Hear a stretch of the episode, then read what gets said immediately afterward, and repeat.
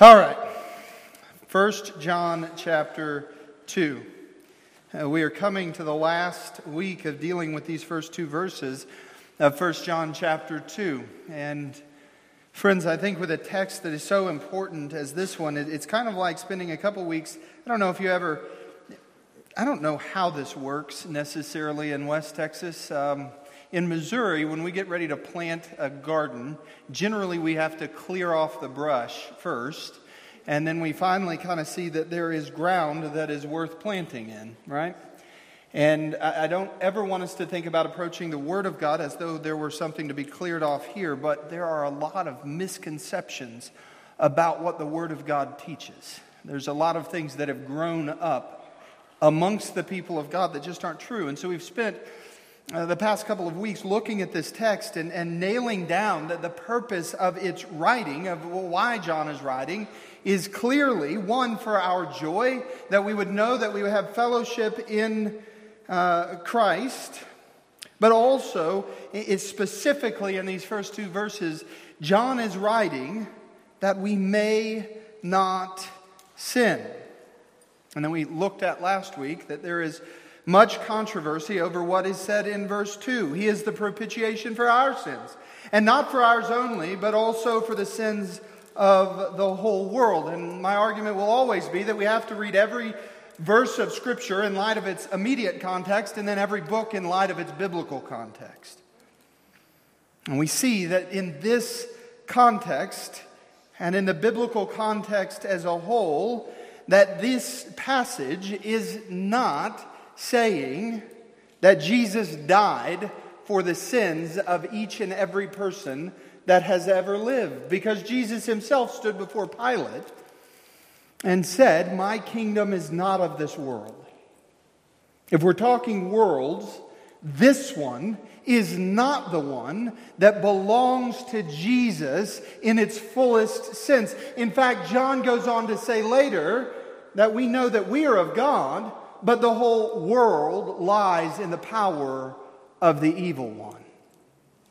And so it's clear that what he is writing of here in verse 2 and its context in John's writing this first letter, and then in the sum total of the context of Scripture, that this verse does not teach universalism in total. That it, it, it doesn't teach a universalism that God died for, Christ died for, and God is saving every person.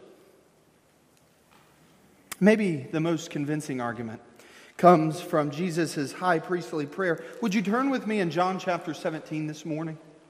John chapter 17.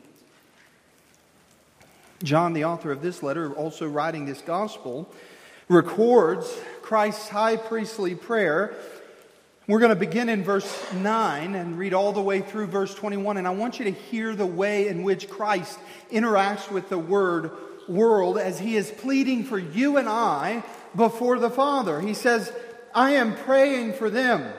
That is, those who believe upon him. I'm not praying for the world, but for those whom you have given me, for they are yours. All mine are yours, and yours are mine and I am glorified in them. And I am no longer in the world, but they are in the world, and I am coming to you.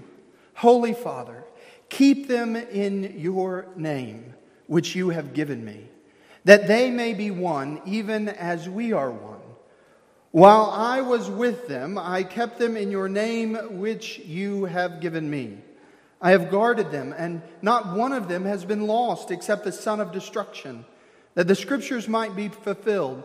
But now I am coming to you, and these things I speak in the world, that they may have my joy fulfilled in themselves.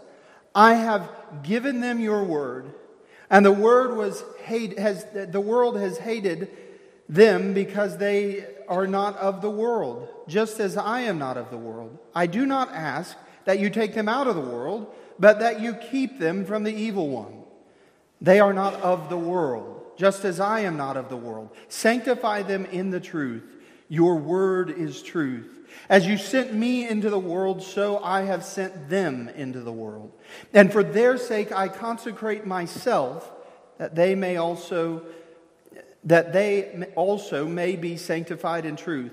I do not ask for these only, but also for those who will believe in me through their word, that they may all be one, just as you, Father, are in me and I in you, that they also may be in us, so that the world may believe that you have sent me. Now, if Jesus does not pray for the whole world, and he explicitly says here that he's not praying for the entire world, but then he goes on later to ask that the world may believe that you, the Father, have sent Christ. How do we reconcile those two things? Well, I believe B.B. Warfield gives a helpful uh, explanation of two types of universalism.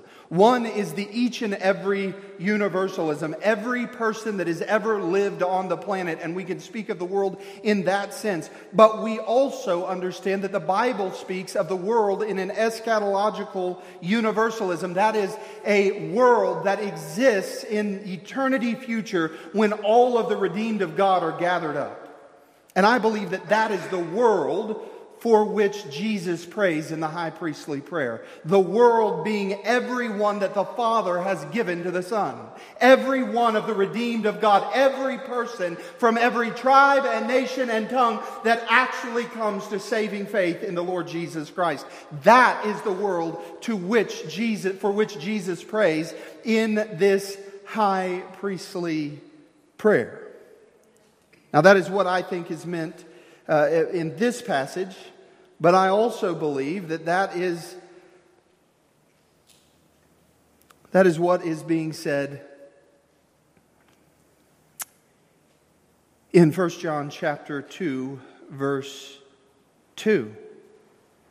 What he is saying is he is the propitiation, John is writing, for our sins. And that group, for our sins, is the original audience that would have received this letter. But not only for our sins, but for the sins of all of those who would believe upon the name of Jesus. He's died for their sins as well. And we know that our, our Savior has called us to go into the world and to preach the gospel to every tribe, nation, and tongue, that He may gather His church from all over the world. So, in fact, in a sense, understanding that the church of the Lord Jesus Christ is gathered from every point of the globe, the church that will exist in the future, that doesn't rob us when we say Jesus only died for those who come to saving faith in him. That doesn't rob us with a missional objective. It fires up our desire to take the gospel into all the world because we want that world to come to pass. We pray, Father, might your will be done. And we know His will. His will is that His glory would permeate the earth and that the world in total would believe upon His name, the, the world for which Christ died. Now, beloved, we may not agree on that interpretation, but I owe you my intellectual honesty. I don't believe that you can read 1 John in its entirety and come to the point where John says, We know that we are of God and makes a distinct group, but the entire world lies in the power of the evil one. And then read that same kind of world into this verse because to do that would, to be, would be to undermine the comfort that is being offered. If world means the same thing in every context, then when John comes here to comfort us and to say that he is the propitiation for our sins, not only ours, but for the sins of the whole world, but that world lies in the power. We have to be distinct about what world we're talking about, don't we? Otherwise, we're going to lose out on the comfort that John is aiming at. I hope at the end of today, you will see further why this propitiation is only for the redeemed of God and why that matters in the context of these comforting verses for sinners such as you and I. With that in mind, if you would stand to do honor to the reading of God's word. John, writing here under the inspiration of the Spirit of God,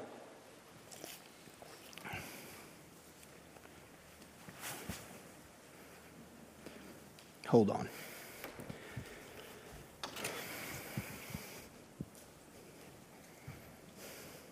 Some people ask me why I even wear one of those when I just am going to take it off anyway. It's because you have like a thousand chicken brooders up above my head. I'm just, Anyway, sorry. John writing here My little children, I am writing these things to you so that you may not sin. But if anyone does sin, we have an advocate with the Father, Jesus Christ, the righteous. He is the propitiation for our sins, and not for ours only, but also for the sins of the whole world. And by this we know that we have come to know him, if we keep his commandments. Whoever says, I know him, but does not keep his commandments, is a liar, and the truth is not in him. But whoever keeps his word, in him truly the love of God is perfected. By this we may know that we are in him. Whoever says he abides in him ought to walk in the same way in which he walked. And this is the word of God to you and I today. Would you pray with me? Father God, we come into your presence this morning knowing our frailty and knowing that far too often we take lightly the things of your word. Might you, by the working of your Spirit, open our blinded eyes and cause your word to bear fruit in our hearts in the walk that we have with you, and might you be glorified through the preaching of your word today. In Jesus' name, amen. You may be seated. There are two things that tend to be true of humans when it comes to sin, when we come to being confronted with the reality that we are sinners. And John has laid down that groundwork in the closing verses of chapter 1 uh, heartily. He, he's pointed to the reality of a sinful, broken world. He's pro- pointed to the reality that each one of us are prone to sin, that we have a sin nature. And he's also pointed to the fact that in our individual actions, we often sin. Uh, the two responses that are most often in uh, uh, each one of us being co- confronted with our sin is one, we seek uh, every excuse in the book to vindicate us from our sin. We find a reason why it's reasonable that we would sin against a holy God. But if we don't do that, then our next option is often to excuse sin in and of itself entirely, to just explain it away. But John has made so plain in chapter 1, verse 5, that this is the message we have heard from him and proclaimed to you that God is light and in him is no darkness at all. That in God there is no capacity for sin. And in us there must be a decreasing level of sin as we are being sanctified by the Spirit of God. We must not excuse ourselves and we must not excuse sin. Knowing this and knowing that we are surrounded by a dark world, then John proceeds to write words that a wise older man would write to those that he dearly loves. Knowing that we are sinful and knowing the world is a dark place, he writes, My little children, I'm writing these things to you so that you may not sin. But if anyone does sin, we have an advocate with the Father, Jesus Christ, the righteous. And there is encouragement in these words that I hope you leave today seeing afresh and anew. In four little words, we are given great consolation to our sinful souls. And those four words are simply, we have an advocate. Now, you might take those lightly or in their cultural context of what a advocate is. But in reality of our sin, at the moment when we are the lowest, while, while we feel as though we have no right to walk with God, as we see ourselves for being wretched and depraved and not deserving of the mercy of God, in those dark moments, set in this present dark world, we need to be reminded at our worst level that we have an advocate. That we have one who is interceding on our behalf. That's the whole thrust and encouragement of these first two verses. Not the, the, the, aim is that we may not sin, but the encouragement is that when we do, we who are in Christ, we really have an advocate. But if anyone does sin, John says. Now, now that is a phrase that only a Christian can appreciate. That's a, a, a phrase that only those who have been regenerated by the power of the Spirit of Almighty God will really care about. in its fullest sense because we have had our eyes open to the reality of our depravity and we see that apart from God, we are hopeless in this world. And we know that we are those who sin.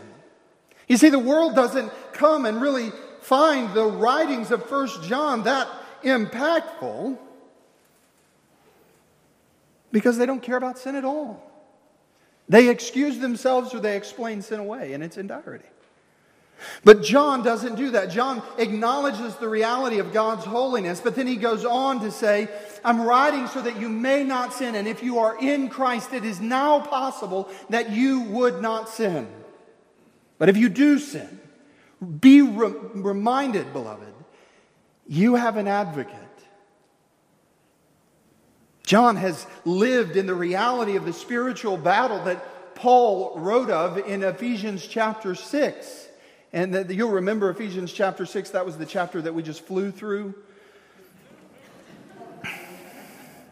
John knows the reality of the flaming darts of the evil one. John knows what it means to be discouraged because he has been given a vision of this holy God of heaven and he realizes who he is altogether unworthy and that Satan comes in as the accuser of the brethren and says, You are not good enough.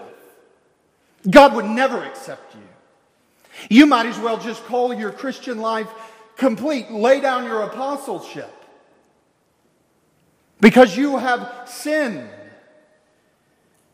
John knows what it means to apply the work of the gospel in the immediate context of this fallen, dark world and of our own individual sin. He knows that Satan loves to heap doubt in the mind of the believer. If the believer can't be snatched out of the hand of God, and we can't be, then Satan's next tactic is to discourage us in our walk with the Lord. And John rises this morning in the power of his words here 2,000 years off and reminds you and I that if we sin, we have an advocate.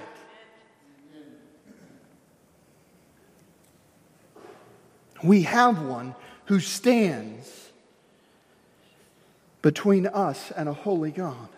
So, in those moments when we question, how can we really have fellowship with this holy God that John is writing about? How can he really love us for who we are today? How can we really be loved even in the moments that we bring the most shame and dishonor to God? And if you're here this morning and you think of yourself, I've never done that, I would encourage you to believe with all of your heart that arrogance is something that brings shame and dishonor. Every one of us have, in moments of our lives, sinned egregiously against the God of heaven. And John comes to settle all of these questions that swirl in our mind and to answer them with these four words We have an advocate. Now, beloved, there are those who come to this text, and I think they think way too little of Christ. In fact, they probably don't even come to this text, but people who think that God's just going to forgive their sins, that, that, that there's such a cultural in, in, saturation of a form of the gospel in our day and age that people live with this idea of God being their buddy who will just, whenever they say, you know, I've messed up, that God is just going to turn to them and forgive them of their sin, but they never calculate in their minds the person and the work of Christ and what it took to secure that forgiveness. You see, the real Christian will always have in view that their forgiveness was purchased by the blood of Jesus. But there is a cultural civic religion that preaches the forgiveness of God but marginalizes the work of Christ. And we don't want to be guilty of that. We always want to keep before our eyes the reality that our advocate is the reason why we have forgiveness.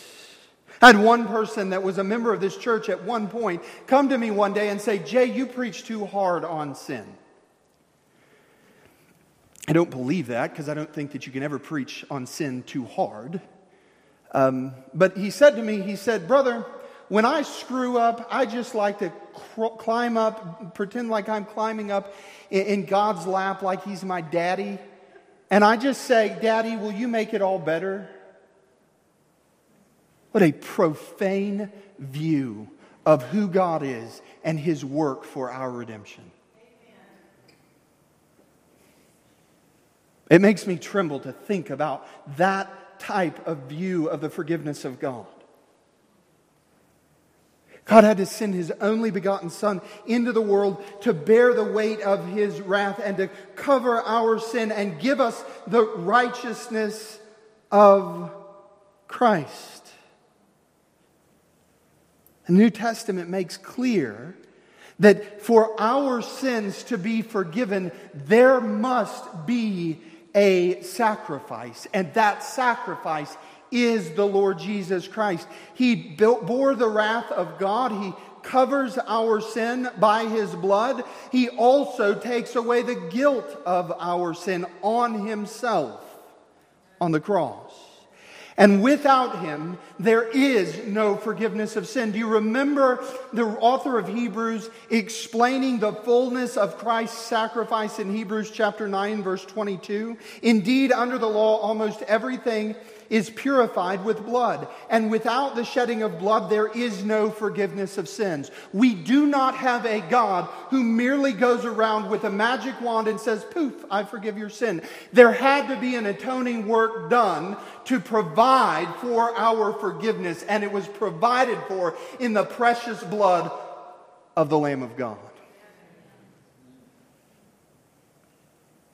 And the beauty and the power of Christ to every true believer, then, is found in the reality that He took our sins upon Himself bodily. And that is the advocate we have right now before the Father. All of the Old Testament points to this reality. All of the Old Testament sacrificial system points to the reality that, the, the, that blood had to be spilled so that the, the wrath of God would be satisfied. And for our sin to be remitted, the blood of Christ had to be spilled and has been spilled that we might know that we are forgiven.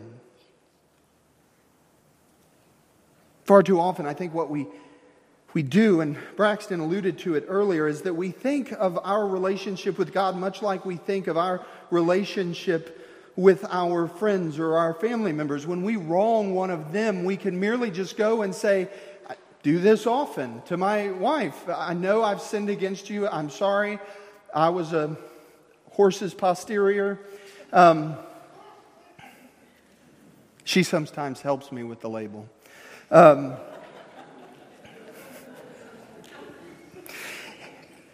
Would you forgive me? And she, of course, graciously forgives me. And, and there's, there, there's not the same kind of transaction, though, that happens with, with, the Lord. And I think far too often we, we have experienced in our horizontal relationships so often that transactional kind of forgiveness that we forget the reality that in the economy of God, He is far more, He is holy. He is other than we are. And in him is no darkness at all. And in fact, John has already laid down the framework that there's not capacity. And we can't come into his presence with our filth in our own standing because we would not live if we did that. And so we have to come through the righteousness of Christ to ask for forgiveness. As John here has encouraged us to confess our sins to God, that is a great thing. But let us not think that we are somehow working our confession around the second person of the Trinity. Our confession of sin goes through the blood of Christ.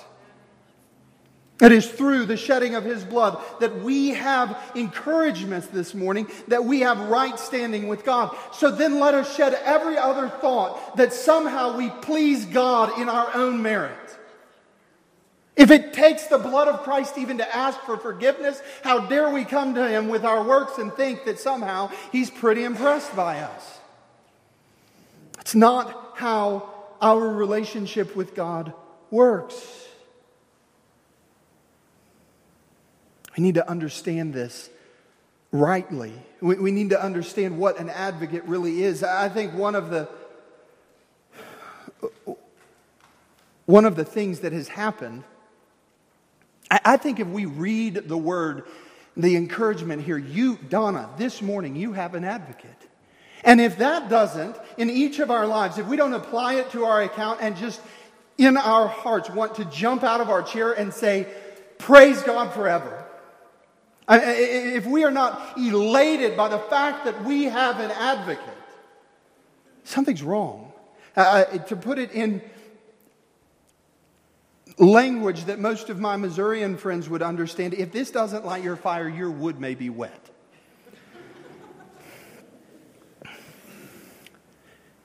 This is one of the greatest encouragements, I think, in all of the scriptures. But the problem is, is far too often we misunderstand the word advocate. We think of it in far too professional terms. It, it, it, the word advocate means one who stands and speaks in place of another. One who stands and takes up the cause of another. And it can be used in our day and age in clinical terms, academic terms, in legal terms. Often lawyers are pictured as advocates. But to understand this word advocate in the worldly sense means to rob it of its true blessing in light of its scriptural context. Because this one word advocate, parakletos, uh, it, it, it, it is actually a word that is unique to John's writing. John is the only biblical New Testament author that uses this word. And it's interesting to see that John uses this word repeatedly, I think four or five times in his gospel. And his consistent use of the word advocate or parakletos in the, the Gospel of John is to point us to the reality Jesus is speaking. And he says he's going to send an advocate, a helper, the Holy Spirit into the world at his ascension that we might be comforted. And, and what we find in the full scope of what he means in this work is that the work of the Spirit is to point us in the direction of Jesus and to grow us in our relationship with God. That even as we experience trials and difficulties in a dark world, there we have a comforter, an advocate, one who is moving in us to point us in the direction of Jesus. So we need to see this word for what it really means and its all of its clarity. We, we, we, must never then see this word when we hear we have an advocate, and I think we do think in legal terms often, and, and we think that somehow Jesus is standing before the throne of God and he is there arguing and kind of fighting out with God the Father if God will really allow his propitiation to be sufficient. Almost like God is this angry, unhinged judge who is out to get all of us, and Jesus is the one standing in our place, and He is the one who is truly seeking our salvation. Kind of like God the Father and God the Son are arguing something out, and I want to tell you on the authority of Scripture this morning, that is not what is pictured here.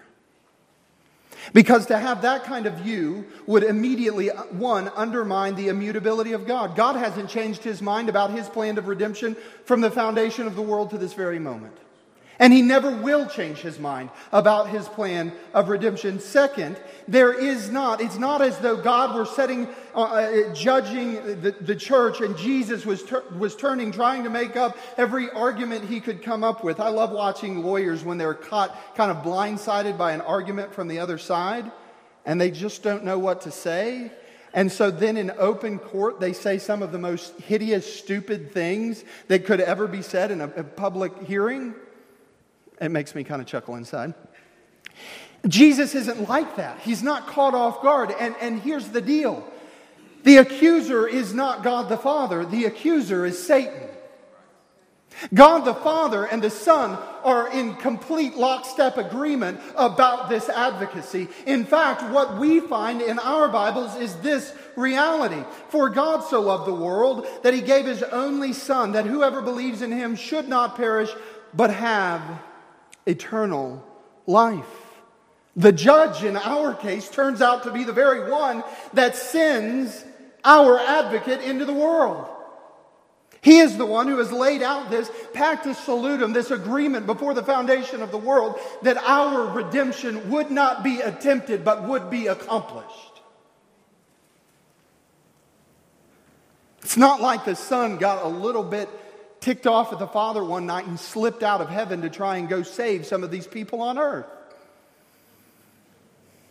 The father has sent the son to be our propitiation. Galatians chapter 4, verses 4 and 5. But when the fullness of time had come, God sent forth his Son, born of a woman, born under the law, to redeem those who were under the law so that we might receive adoption as sons. That's our advocate. 2 Corinthians chapter 5 verse 19 in Christ God him, God was reconciling the world to himself. There again is the use of the word world and we know that it can't be in its universal each and every context. It has to be the, the redeemed world those who turn in faith and repentance.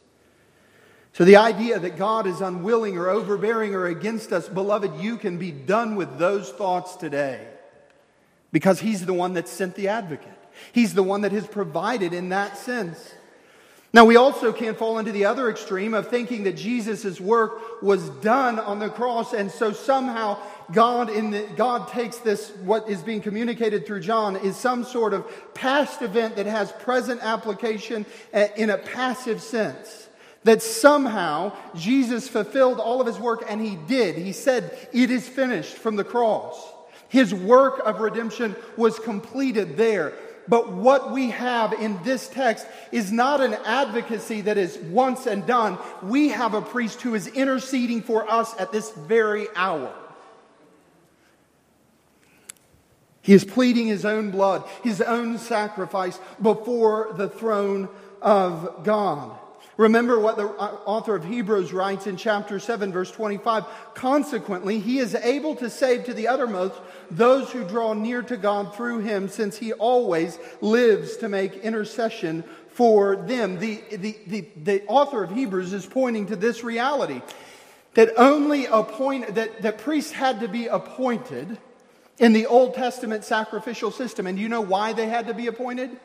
Continually on an ongoing generational basis? Because 100% of the priests that were appointed in the Old Testament system died in their trespasses, died because of the fall and because of their sin, right? And so priest A would die, and here would come the next one that was appointed, and the next, and the next, and the next. And what the author of Hebrews is saying is that's not necessary with Jesus.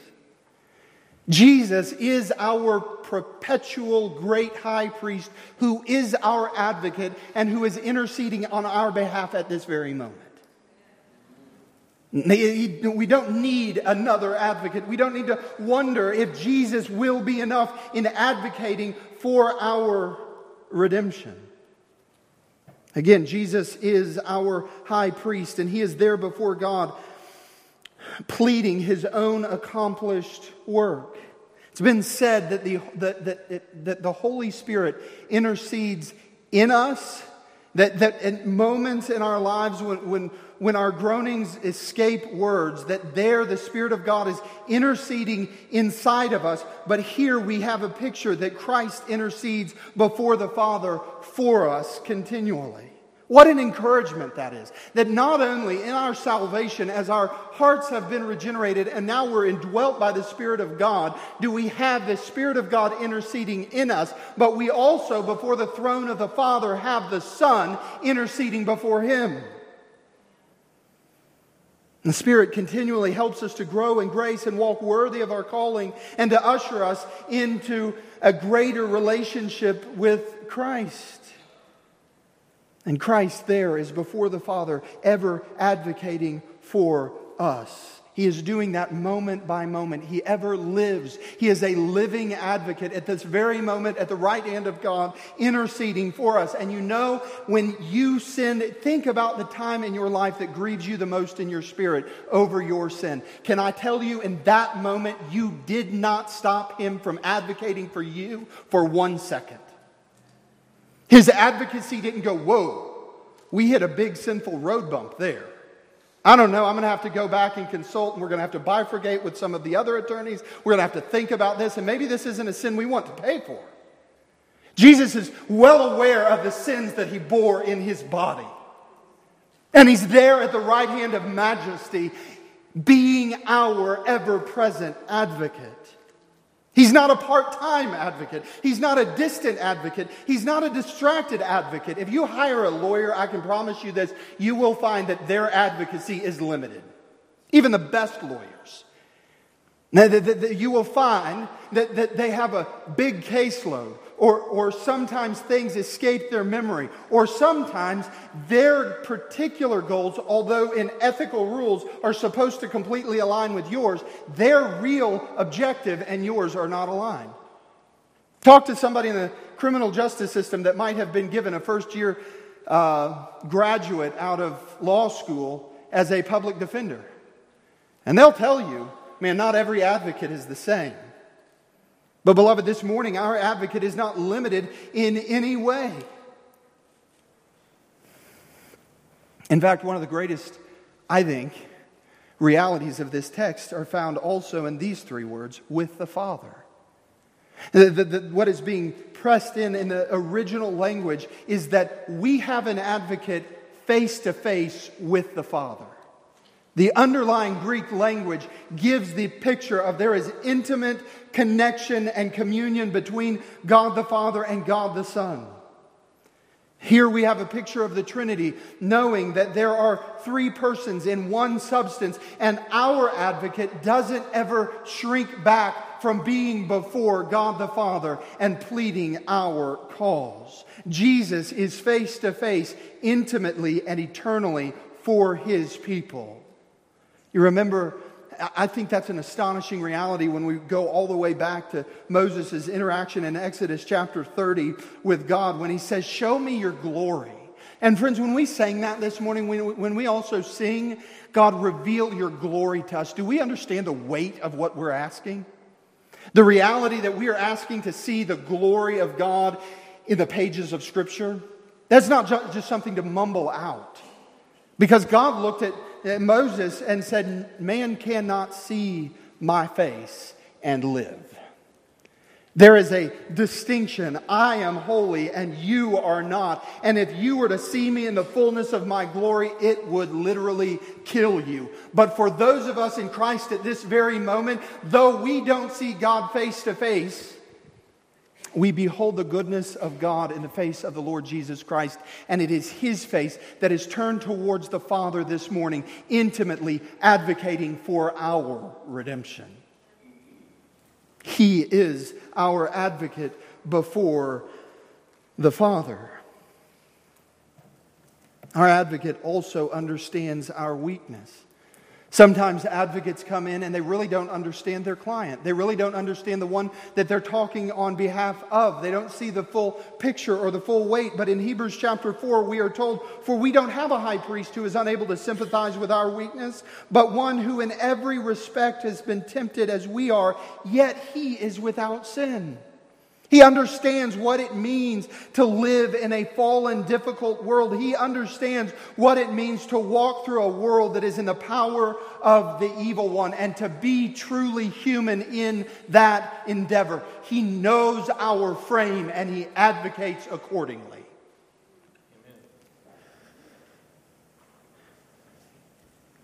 He also is not a begrudging advocate.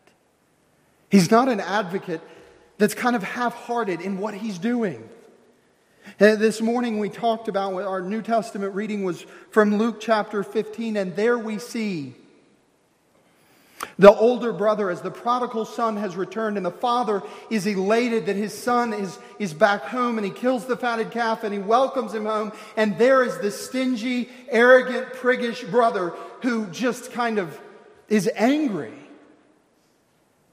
How dare you give part of what would now be my inheritance to this sloppy brother of mine. Now, friends, that may picture you and I in different moments in our life, and it does. God's given us that so we see who we really are when we act that way. But I promise you, on the authority of the Word of God, that has never for one second been Jesus' attitude towards you who are in Christ. He, he doesn't, when you come to Him, somehow say, Well, look, I, I obeyed everything in your place. And you better straighten up and you better fly right and you better do it right because I'm not giving you any part of my inheritance unless you do it on your own. That's not what he says. That's not how he interacts with us. He doesn't begrudge us. In fact, this is one of the most beautiful things about this reality that we have an advocate is not only does he stand in our place and advocate our redemption, our forgiveness, He's also continually pleading that his righteousness, that all of his inheritance that rightly belonged to Jesus and Jesus alone is imputed to our account. That as God sees each one of us here today who are in Christ, he doesn't see us as, as merely something that might turn out one day. He sees us in the full righteousness of Christ with all of the benefits of the one who never sinned. That should give us cause to just rejoice in our mind. And a church member here also say to me one time, You know, there are times that I just think about how I live my life, and Jesus must be just up there saying, and this person's name, Boy, I'm just so disappointed in you. I wish you would straighten up, and all of these things. What an undermining of the advocacy that we have in Christ. What an undermining of the redemptive work of God on our behalf. God doesn't look down and, and shake his head thinking, well, boy, I didn't know what I was getting into when I redeemed this one. He had set his love on you before the foundation of the world, before you did anything good or evil. And all of the advocacy of Christ has rested in place for you from the very time of Christ's ascension.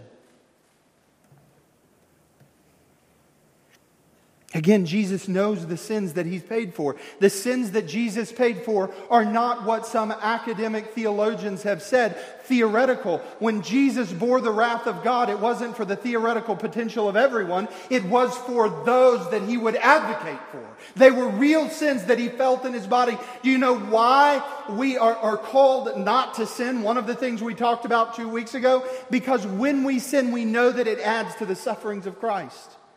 Because it's not a theoretical suffering, it's real suffering for real sins that really had to be paid for. Here's what I want you to see more than anything else in this text that his advocacy is not without a firm foundation. In nonprofits, sometimes you'll find people that say they are an advocate for this group or that group, and they'll tell you, well, we will stand up and we will help you as long as it fits our agenda. Our foundation only advocates for these 10 things. And it's fine that they do that. But Jesus isn't a fair weather advocate because his advocacy is not rooted in us. He, doesn't have a, a, a, a foundation to his advocacy that is shifting. He's never going to run out of energy for his advocacy because he is eternal. But second, his advocacy has a definite foundation. And I want you to see that in this text. If you hear nothing else, wake up and pay attention to this. Now, I don't want to start a theological controversy, and that's not my point. But this text, treated poorly, often is treated in one of two ways. One, again, as we talked about last week, people will come to this text and they'll say, well, theoretically. The Bible's not a theoretical document, so you can sit down now. Or they will limit the text incorrectly. And what do I mean by that? Inevitably, unless you are a, sum total universalist, an individual who believes that God is saving everyone regardless of their, their repentance and faith, regardless of any outward manifestation of their faith, God's just indiscriminately saving every person that has ever lived. That is another category altogether. But inside of the group beyond that, you will limit these two verses somewhere. And the way that I think we should limit the text is this. Again, we should read verse 2. He is the propitiation for our sins, the first recipients, and not for ours only, but also for the sins of the whole world, all of those throughout time who would call upon the name of the Lord. Now, there will be some who will come and say, no, this clearly teaches that, that Jesus died for the whole world. But then what they will do, in some form or fashion, and generally it comes this way, they will limit the text somewhere else. They will, they will, they will advocate for a position that we qualify the unlimited atonement by, and what they point to is the advocacy of Christ. Well, the atonement, the propitiation is unlimited for the entire world, but Jesus only advocates for his people. Jesus only takes care of those who are his. So, somewhere in the text, we limit what is going on. And here is my emphatic reason why I believe you should never limit the advocacy because it undermines the entire point that's being made. The point is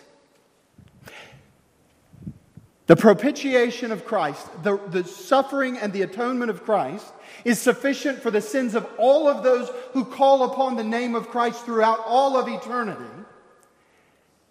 And Christ stands on that finished work advocating for every person who has ever believed upon him. His advocacy is never limited.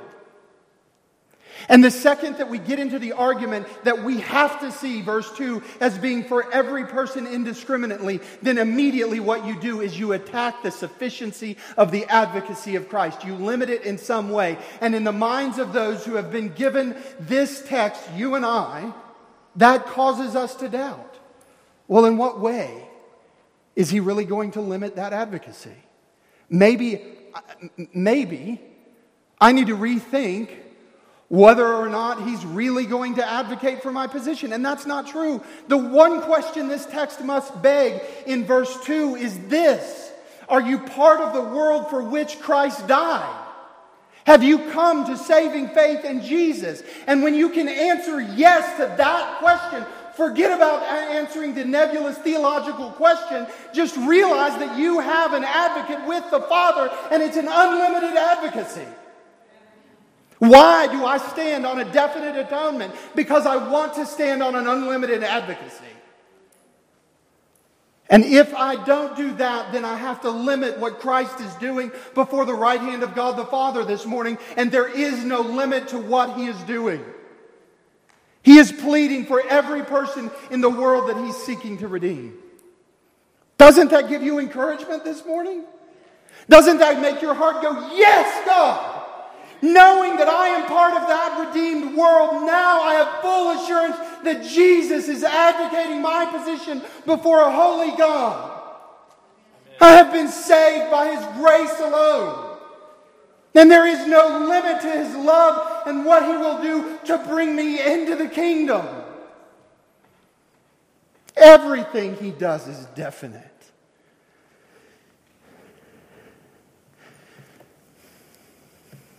The atonement is for those that call upon the name of the Lord. It is not for those who squander and who ignore and who stiffen their neck and walk willfully in their sins.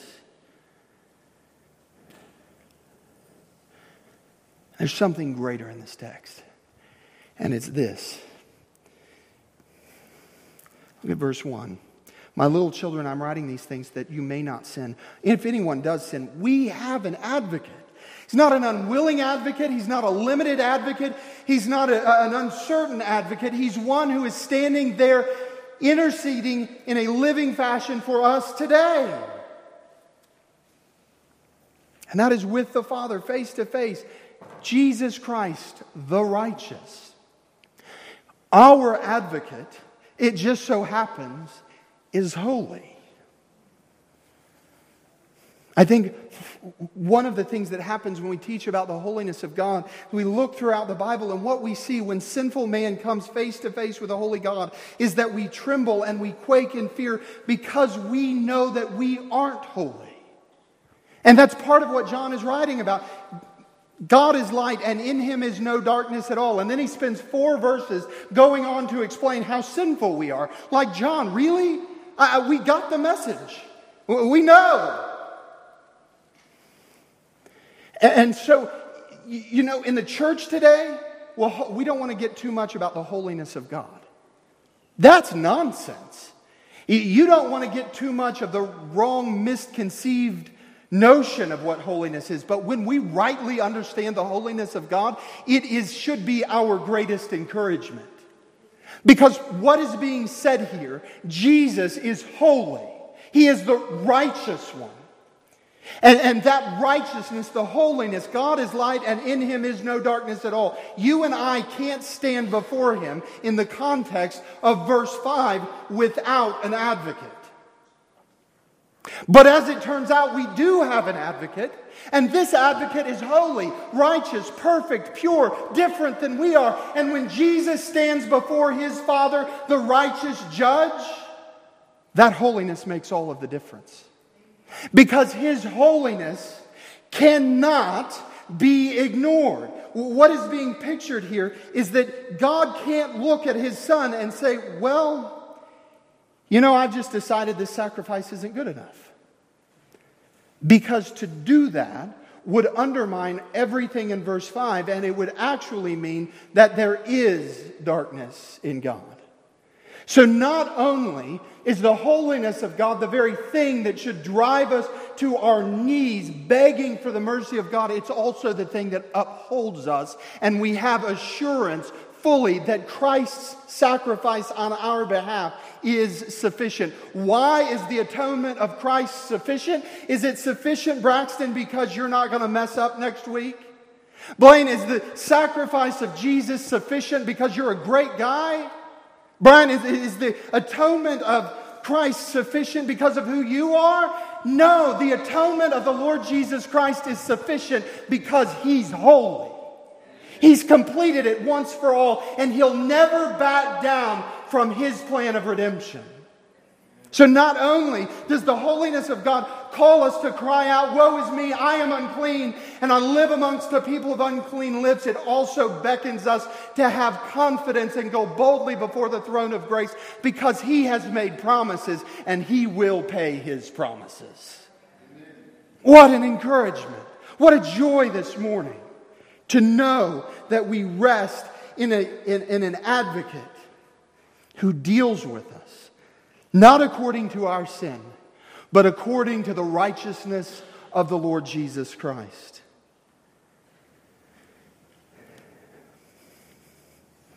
You can almost picture, and I don't want to take this too far, but the reality that there in the economy of this advocacy is God the Father and our advocate the Son is standing interceding on our behalf, and Satan is standing there constantly accusing the brethren, constantly pointing out our flaws and our sins and our shortcomings, and the reality that we don't glorify God in our own strength to the fullest. And he's saying, See, you have you've put your love upon people like this, they're rebels.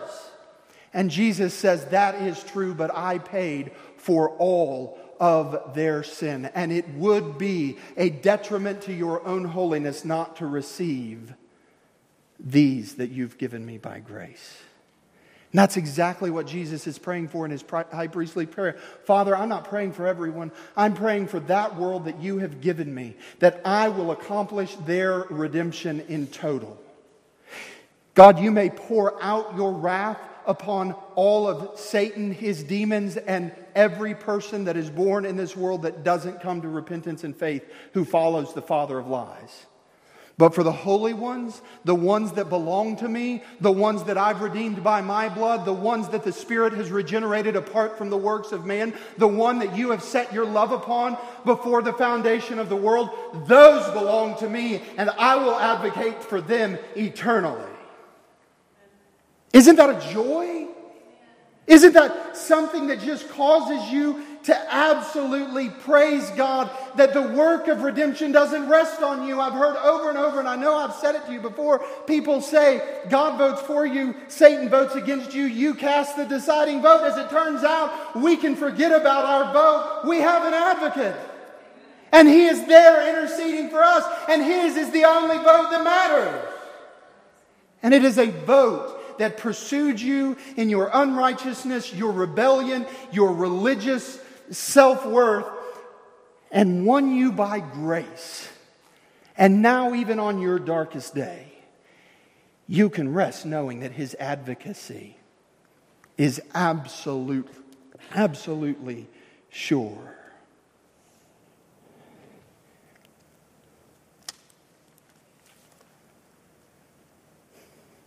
I want to end today simply this way.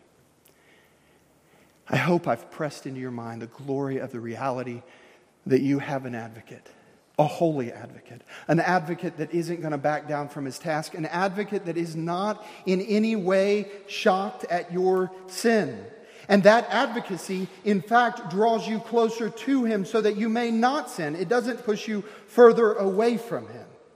We have an advocate, beloved. I want you to hear him pray for you once again. John chapter 17. When Jesus had spoken these words, he lifted his eyes to heaven and he said, Father, the hour has come. Glorify your Son, that the Son may glorify you, since you have given him authority over all flesh, to give eternal life to all whom you have given him. And this is eternal life, that they know you, the only true God, and Jesus Christ, whom you have sent. I glorified you on earth, having accomplished the work that you have given me to do. And now, Father, glorify me in your own presence with the glory that I had with you before the world existed. I have manifested your name to the people whom you gave me out of the world.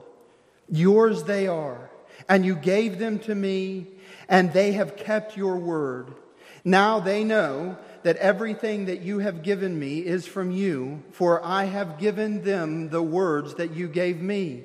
And they have received them and have come to know in truth that I came from you, and they have believed that you have sent me. I am praying for them, and I'm not praying for the world, but for those whom you gave me, you have given me, for they are yours. All are mine, all mine are yours and yours are mine, and I am glorified in them. And I am no longer in the world, but they are in the world. I am coming to you. Holy Father, keep them in your name, which you have given me, that they may be one, even as we are one. While I was with them, I kept them in your name, which you have given me. I have guarded them, and not, let, and not one of them has been lost except the son of destruction, that the scriptures might be fulfilled. But now I am coming to you.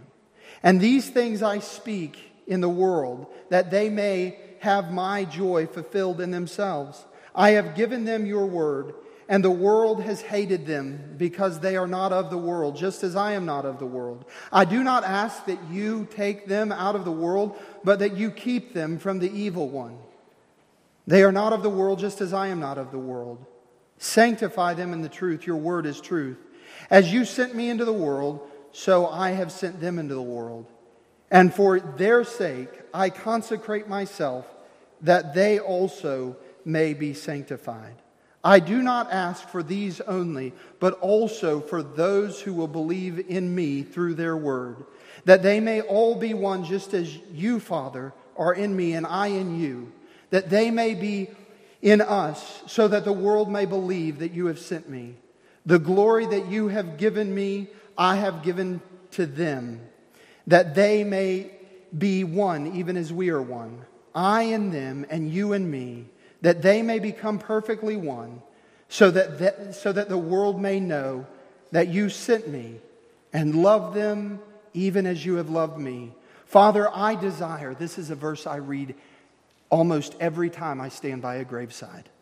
Father, I desire that they also, whom you have given me, may be with me where I am, to see my glory that you have given me